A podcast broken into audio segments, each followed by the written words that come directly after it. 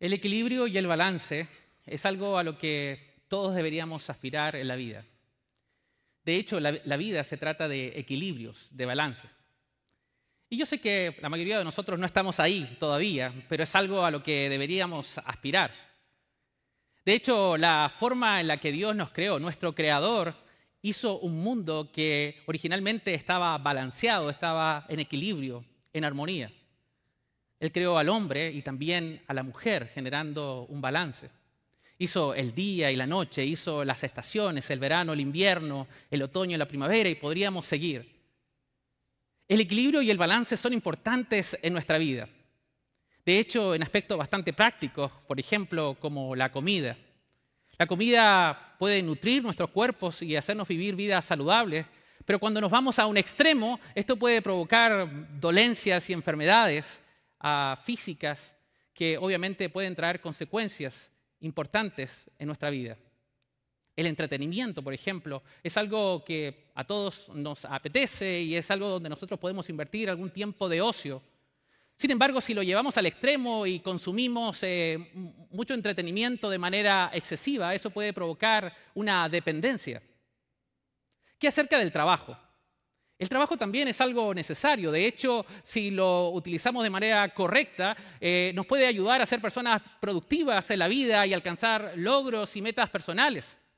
Sin embargo, si nos vamos al extremo, esto puede generar una adicción. Hoy día tenemos una crisis de personas que son trabajólicas y que literalmente esto tiene un impacto en su salud física, emocional y mental. Pero dejemos de lado aquellas cosas que nos gustan y pensemos que el equilibrio y el balance también son importantes en nuestras relaciones. En cómo nos relacionamos con otros, cómo nos relacionamos con nuestro cónyuge, con nuestros hijos o los hijos con los padres, cómo nos relacionamos con nuestro jefe o jefa, con nuestros amigos o compañeros de trabajo. A medida que avanzo en la paternidad, debo reconocer que estoy en esta constante tensión de buscar el balance. Puedo confesarles con total claridad que amo a mis hijos con locura. Pero hablando de locura, a veces ese es todo lo que podemos ver en nuestra casa. Y a veces eh, cuando los miro, miro al cielo y me pregunto si habrá algún ticket de cambio, de evolución, pero yo sé que no existe. Y al final del día tengo que entrar en esta tensión entre extenderles gracia y también educarlos en la verdad. Y ahí está el dilema.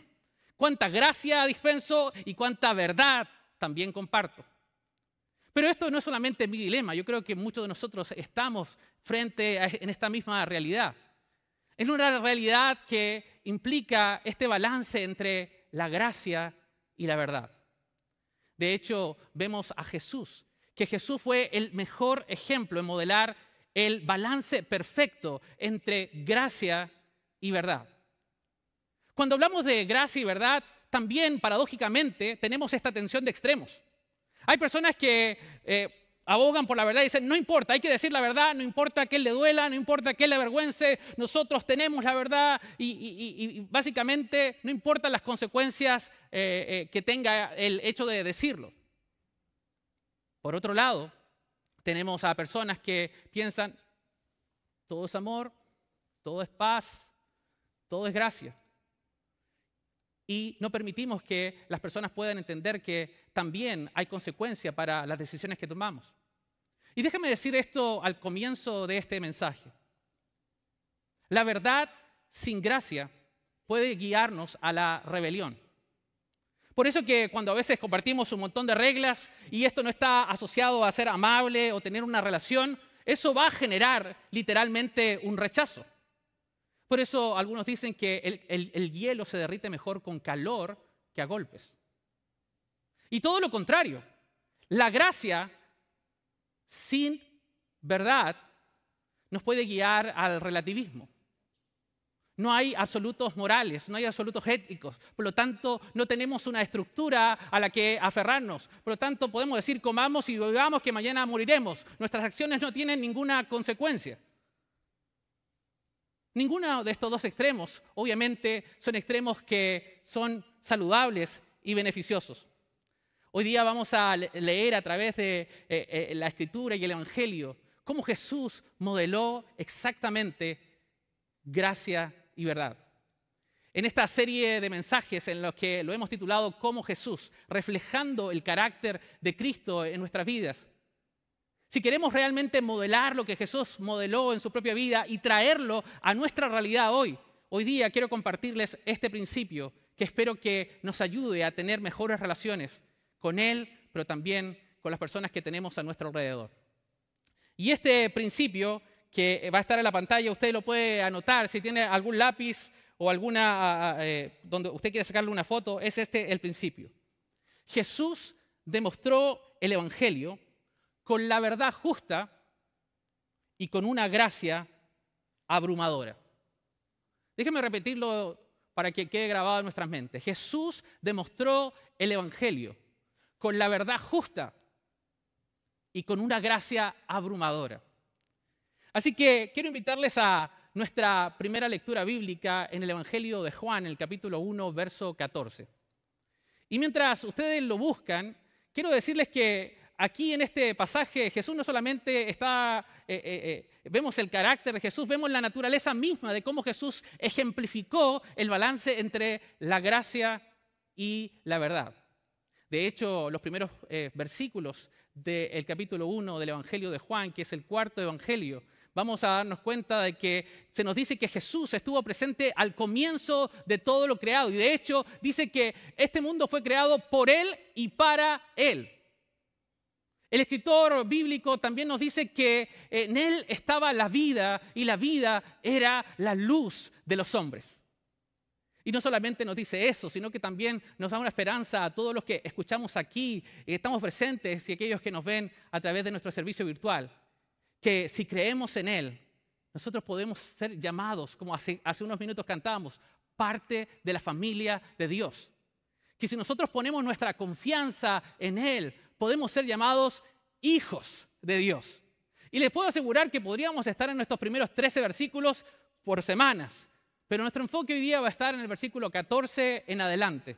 Y yo le invito a que usted lea conmigo estos versículos para que veamos cómo Jesús modeló esto de la gracia y la verdad. Versículo 14 dice así, y el verbo se hizo hombre y habitó entre nosotros.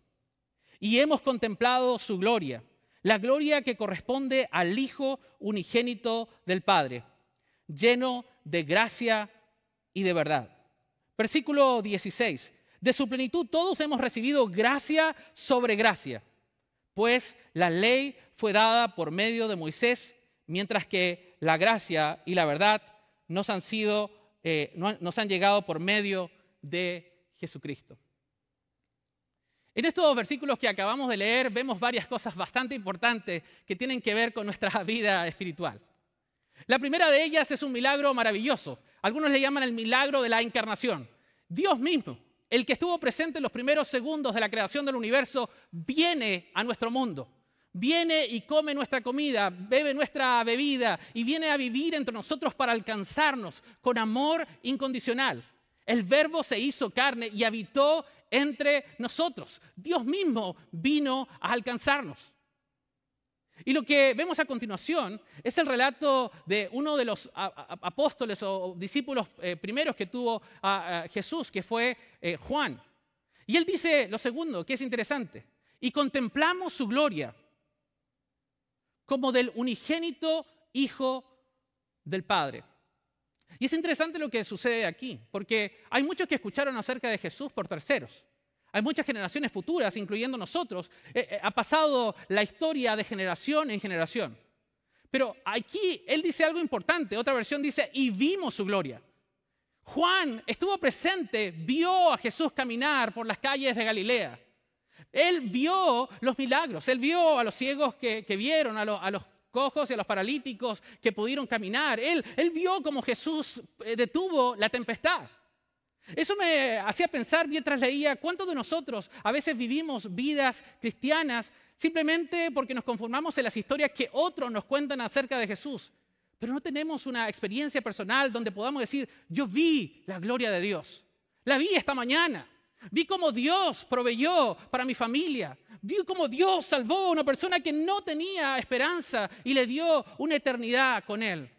Vi cómo Dios sanó, me sanó de una enfermedad. Juan lo dice con toda claridad y vimos su gloria. A él no le contaron, él lo vio, él vio a Jesús con toda su gloria como el unigénito Hijo del Padre.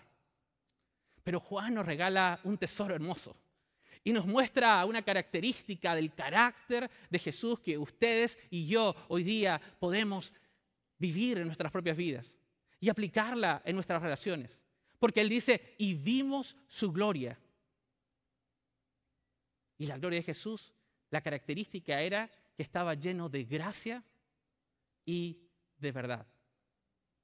Lleno de gracia y de verdad.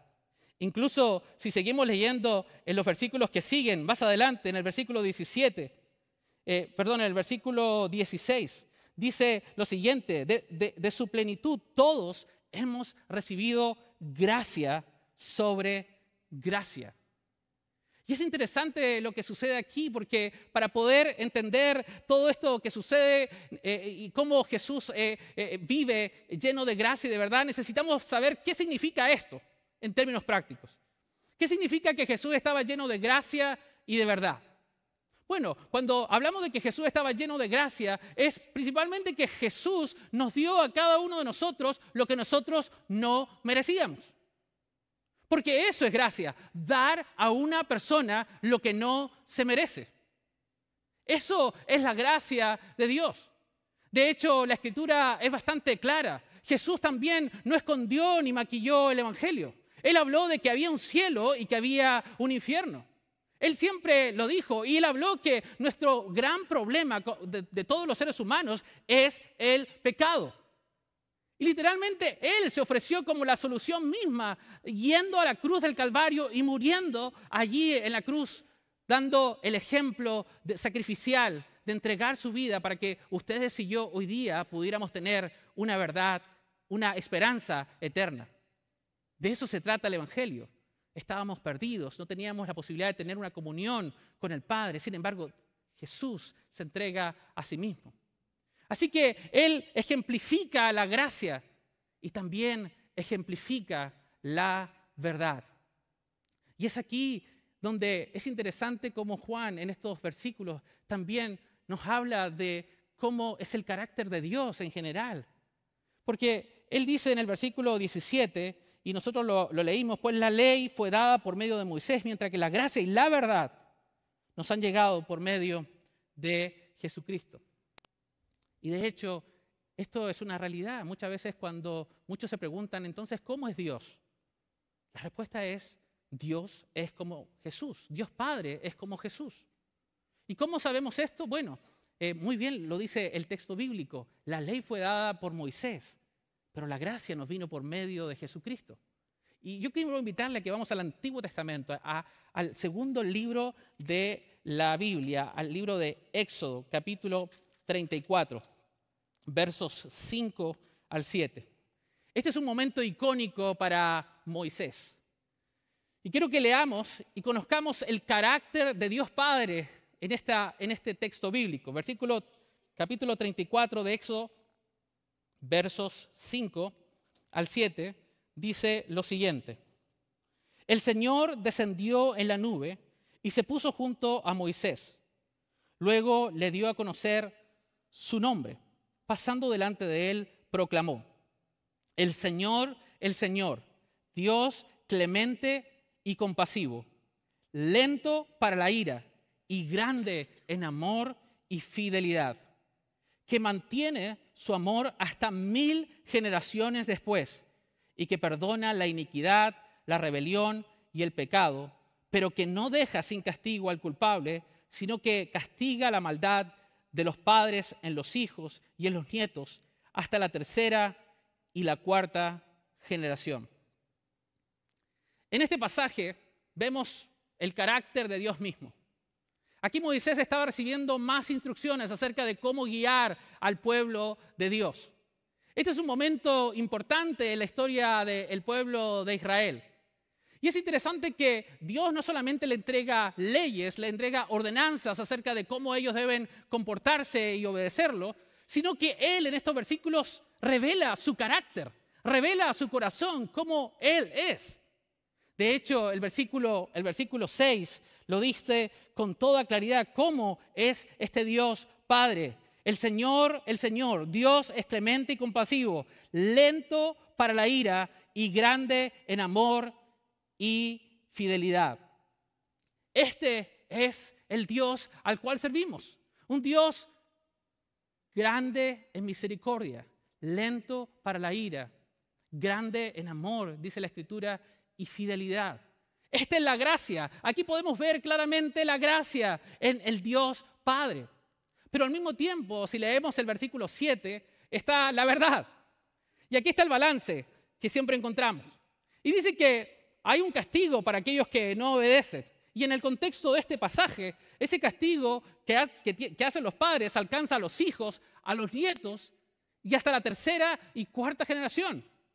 Y esta verdad pesa mucho, esta verdad a veces es dolorosa.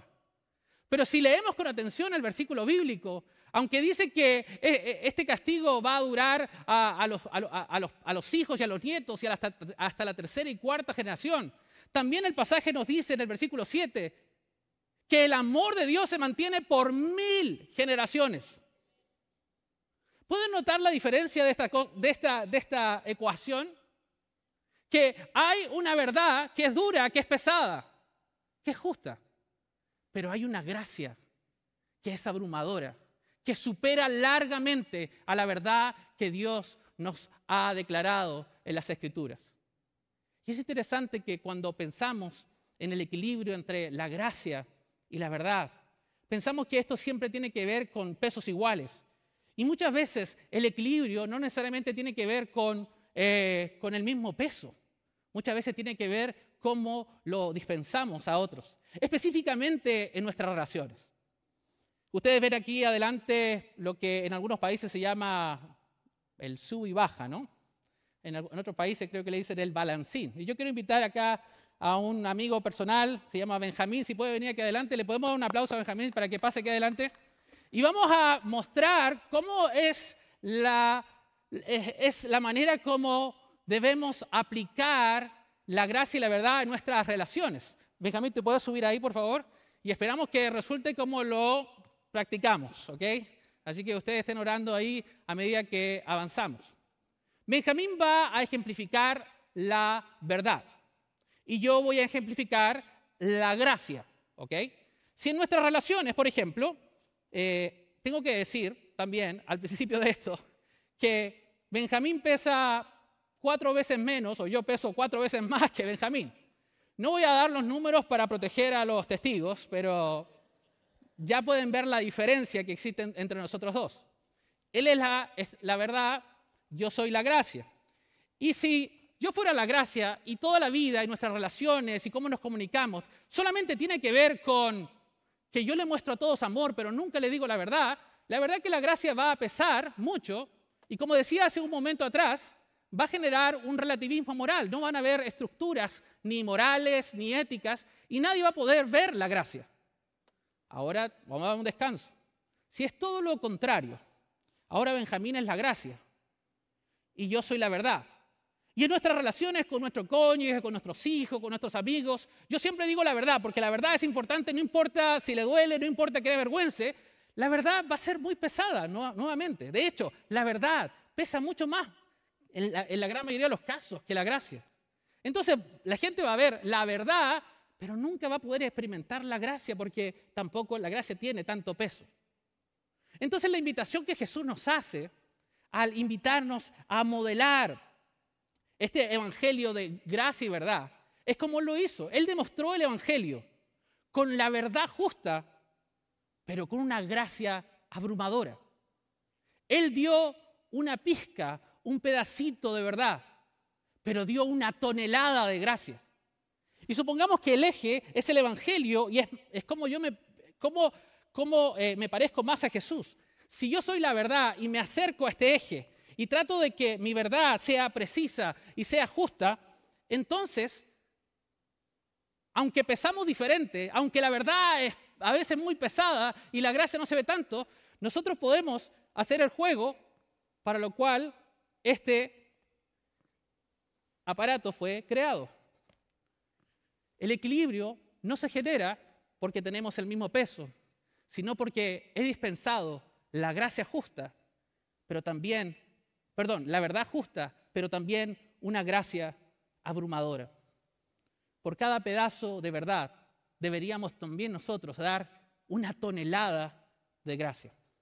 Quiero que le demos un aplauso a Benjamín por acompañarme. Gracias, Benjamín. Give five. Muy bien. Eso me hace pensar cómo sería nuestra vida si nosotros aplicáramos este principio en nuestras vidas. ¿Cómo sería nuestra vida si realmente nosotros tratáramos a los demás con la medida que Jesús nos trata a nosotros? Con la verdad justa, pero con una gracia abrumadora. Y de hecho Él lo hacía. Y si no me creen, quiero invitarlos a que volvamos al Evangelio de Juan, pero ahora vamos al capítulo 8. Y vamos a encontrar en este capítulo cómo Jesús extendió la verdad justa, pero también extendió una gracia abrumadora. Juan capítulo 8, versículo 1, es el encuentro que Jesús tiene con algunos líderes religiosos y con una mujer de dudosa reputación. Y vamos a leer del versículo 1 al 6, a ver lo que el texto bíblico nos dice acerca de cómo Jesús modeló esto. Juan capítulo 8, versículo 1 dice lo siguiente, pero Jesús se fue al monte de los olivos. Al amanecer se presentó de nuevo en el templo. Toda la gente se le acercó y él se sentó a enseñarles. Los maestros de la ley y los fariseos llevaron entonces a una mujer sorprendida en adulterio y poniéndola en medio del grupo le dijeron a Jesús, Maestro, a esta mujer se le sorprendió en el acto mismo de adulterio. En la ley de Moisés nos ordenó a apedrear a tales mujeres. ¿Tú qué dices? Con esta pregunta le estaban tendiendo una trampa para tener de qué acusarlo. Pero Jesús se inclinó y con el dedo comenzó a escribir en el suelo. Esta es una historia bastante conocida para todos los creyentes. De hecho, vemos que estos líderes religiosos traen a una mujer que fue sorprendida en el mismo acto de adulterio. Estos hombres que estaban ahí conocían la ley, de hecho eran expertos en la ley, por lo tanto eh, eh, eh, ellos sabían exactamente cómo funcionaba, de hecho tenían toda la razón según lo que decía la ley. Pero ellos habían olvidado algo, ellos habían puesto atención a la letra, pero habían olvidado el corazón de quien dio esta ley a ellos, lo que leíamos hace unos minutos en el libro de Éxodo.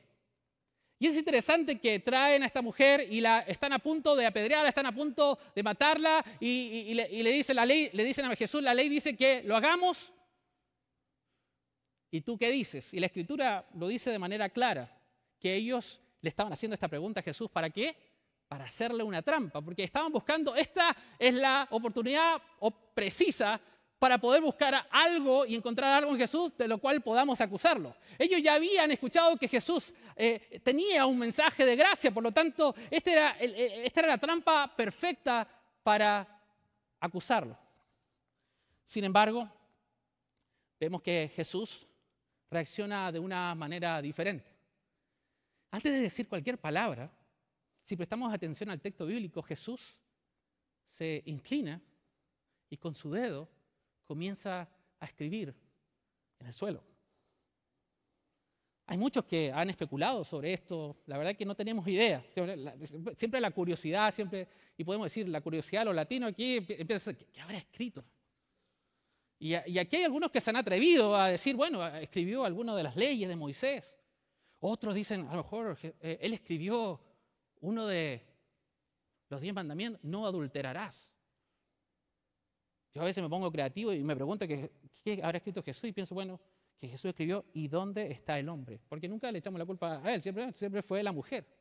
Bueno, no quiero abrir esto para una doctrina diferente a la que hemos sido enseñados, pero nadie sabe. Es un misterio.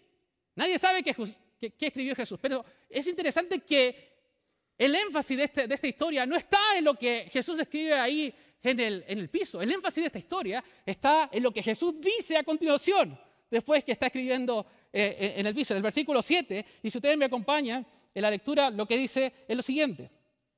Y como ellos lo acosaban a preguntas, Jesús se incorporó y les dijo, aquel de ustedes que esté libre de pecado, que tire la primera piedra. Inclinándose de nuevo, siguió escribiendo en el suelo. Al oír esto, se fueron retirando uno tras otro, comenzando por los más viejos, hasta dejar a Jesús solo con la mujer que aún seguía allí. Entonces él se incorporó y le preguntó, mujer, ¿dónde están? ¿Ya nadie te condena? Nadie, Señor. Tampoco yo te condeno. Ahora vete y no vuelvas a pecar. La reacción de Jesús acá es asombrosa. Jesús no sobrereaccionó o lo hizo de una manera exagerada. Es interesante que en, estos versículos Jesús no ridiculiza, no expone ni a la mujer, pero tampoco expone a los expertos de la ley. Él actúa con una gracia sobrenatural. No permite que esta escena se transforme en un espectáculo. Ni siquiera le da a uno o al otro el favor, sino que de una forma maravillosa y con una gracia escandalosa y que no tiene lógica muchas veces, con amabilidad Jesús le dice, el que esté libre de pecado, que lance la primera piedra. La verdad justa. Le dio la verdad justa. Y la escritura nos dice que cuando esta verdad fue expuesta, comenzaron a retirarse uno a uno. No hubo escándalo, no hubo ninguno muerto, sino que desde el más viejo hasta el más joven comenzaron a retirarse. Y quiero detenerme en esta escena, porque Jesús le dice a la mujer, ¿Dónde están? ¿Nadie te condena? Y puedo imaginarme esta escena de la mujer volteando hacia atrás, que hace unos minutos estaba a punto de morir, pero ella hace una declaración y dice, nadie, Señor. Ella reconoce a Jesús como el Señor con mayúscula. Él reconoce que en este Jesús hay una gracia abrumadora y una verdad que libera. Y es interesante lo que sucede porque ella se equivocó. Jesús no está justificando sus actos. De hecho, le dice, ni yo te condeno. Vete y no vuelvas a pecar. El que podría haber estado sentado en el sillón de juez el que podría haber emitido algún juicio contra esta mujer y declararla culpable. Aquel que tenía el poder para darle incluso consecuencias porque había un acto que era reconocido. Y Jesús no lo ignora, le extiende una gracia abrumadora y le da la verdad justa. Ni yo te condeno. Vete y no vuelvas a pecar. Siempre creo que la escritura, para aquellos que ya tenemos una vida de cristianos, deberíamos eh, entenderla mejor cuando nos ponemos en los zapatos de las personas a las cuales estamos leyendo. ¿Cómo nos sentiríamos nosotros si fuéramos uno de los líderes religiosos y estamos a punto de emitir un juicio contra alguien y Jesús nos dice, el que esté libre de pecado, que lance la primera piedra? Pensemos un momento, ¿cómo sería nuestra reacción? Pongámonos en el zapato de esos líderes religiosos, de los fariseos. Pero al mismo tiempo, pongámonos en el zapato de esa mujer que había sido sorprendida en adulterio. ¿Cómo nos sentiríamos si el mismo Hijo de Dios, el Verbo, que se hizo carne y habitó entre nosotros, nos dice, ni yo te condeno. Vete y no vuelvas a pecar. Jesús modeló el Evangelio con la verdad justa, pero con una gracia abrumadora. Y esa es la manera como la Biblia también nos invita a que vivamos nuestras propias vidas hoy día. No podemos irnos a los extremos de decir yo voy a, voy a hacer solamente verdad y cada vez que tenemos una confrontación con nuestro cónyuge, con nuestros hijos, con, nuestras, con las personas con las que, con las que trabajamos, y, mi verdad es lo más importante y yo no extiendo nada de gracia. O todo lo contrario, yo solamente me, me muevo en el ámbito del amor y la aceptación sin decir lo que es verdad. Pero la ecuación de Jesús no pesa lo mismo. La invitación de Jesús es que por cada granito de verdad que nosotros decimos, nosotros podamos dar una tonelada de gracia. Jesús demostró el Evangelio con la verdad justa y con una gracia abrumadora. Ahora, yo sé que muchos nos preguntamos, ¿qué tiene que ver esto conmigo? ¿Qué tiene que ver esta característica con mi propia vida? La realidad es que tiene que ver mucho. Yo me pregunto cuántos problemas nos ahorraríamos en nuestras relaciones interpersonales si pudiéramos dar un grano de verdad con una tonelada de gracia. ¿Cómo sería nuestra relación familiar hoy día? ¿Cómo sería nuestra relación con nuestro cónyuge hoy día? ¿Cómo sería nuestra relación con nuestros hijos si pudiéramos dar suficiente verdad, pero una tonelada de gracia? ¿Cómo sería nuestra relación con las personas con las cuales trabajamos? Que a veces creemos que porque le decimos la, información correcta, las personas van a tener la conducta correcta. Siendo que, vuelvo a decir, el hielo muchas veces se derrite mejor con calor que a golpes. Si eres hijo y en tu relación con tus padres, también necesitas aplicar esto. Muchas veces necesitas decir, un poquito de verdad, pero extender a tus padres una gracia que es abrumadora. Esta gracia que experimentó la mujer en ese lugar, la han experimentado muchas personas a lo largo de la historia. De hecho, eh, lo experimentó un hombre llamado Saulo, de una ciudad que se llamaba Tarso. Él perseguía a los creyentes. De hecho, los perseguía a algunos hasta verlos morir y un día, camino a Damasco, se le apareció el Dios, el, Jesús, lleno de gracia y de verdad. Y lo confrontó y él experimentó una transformación sin precedentes que después se transformó en uno de los apóstoles principales de la iglesia cristiana primitiva. Y que hoy día gran parte del Nuevo Testamento lo tenemos porque él, inspirado por Dios, tuvo la habilidad de poder escribirlo. Es la gracia que experimentó el hijo menor de la parábola del del hijo pródigo, que desperdició su vida malgastándola, pero que, como decía Rafi hace unos minutos, su padre lo estaba esperando con los brazos abiertos. Fue la gracia que experimentó John Newton. Él fue una persona que comenzó a odiar a los cristianos. Al punto que dijo, voy a estudiar la Biblia no para saber más de Dios, sino porque quiero burlarme de ellos.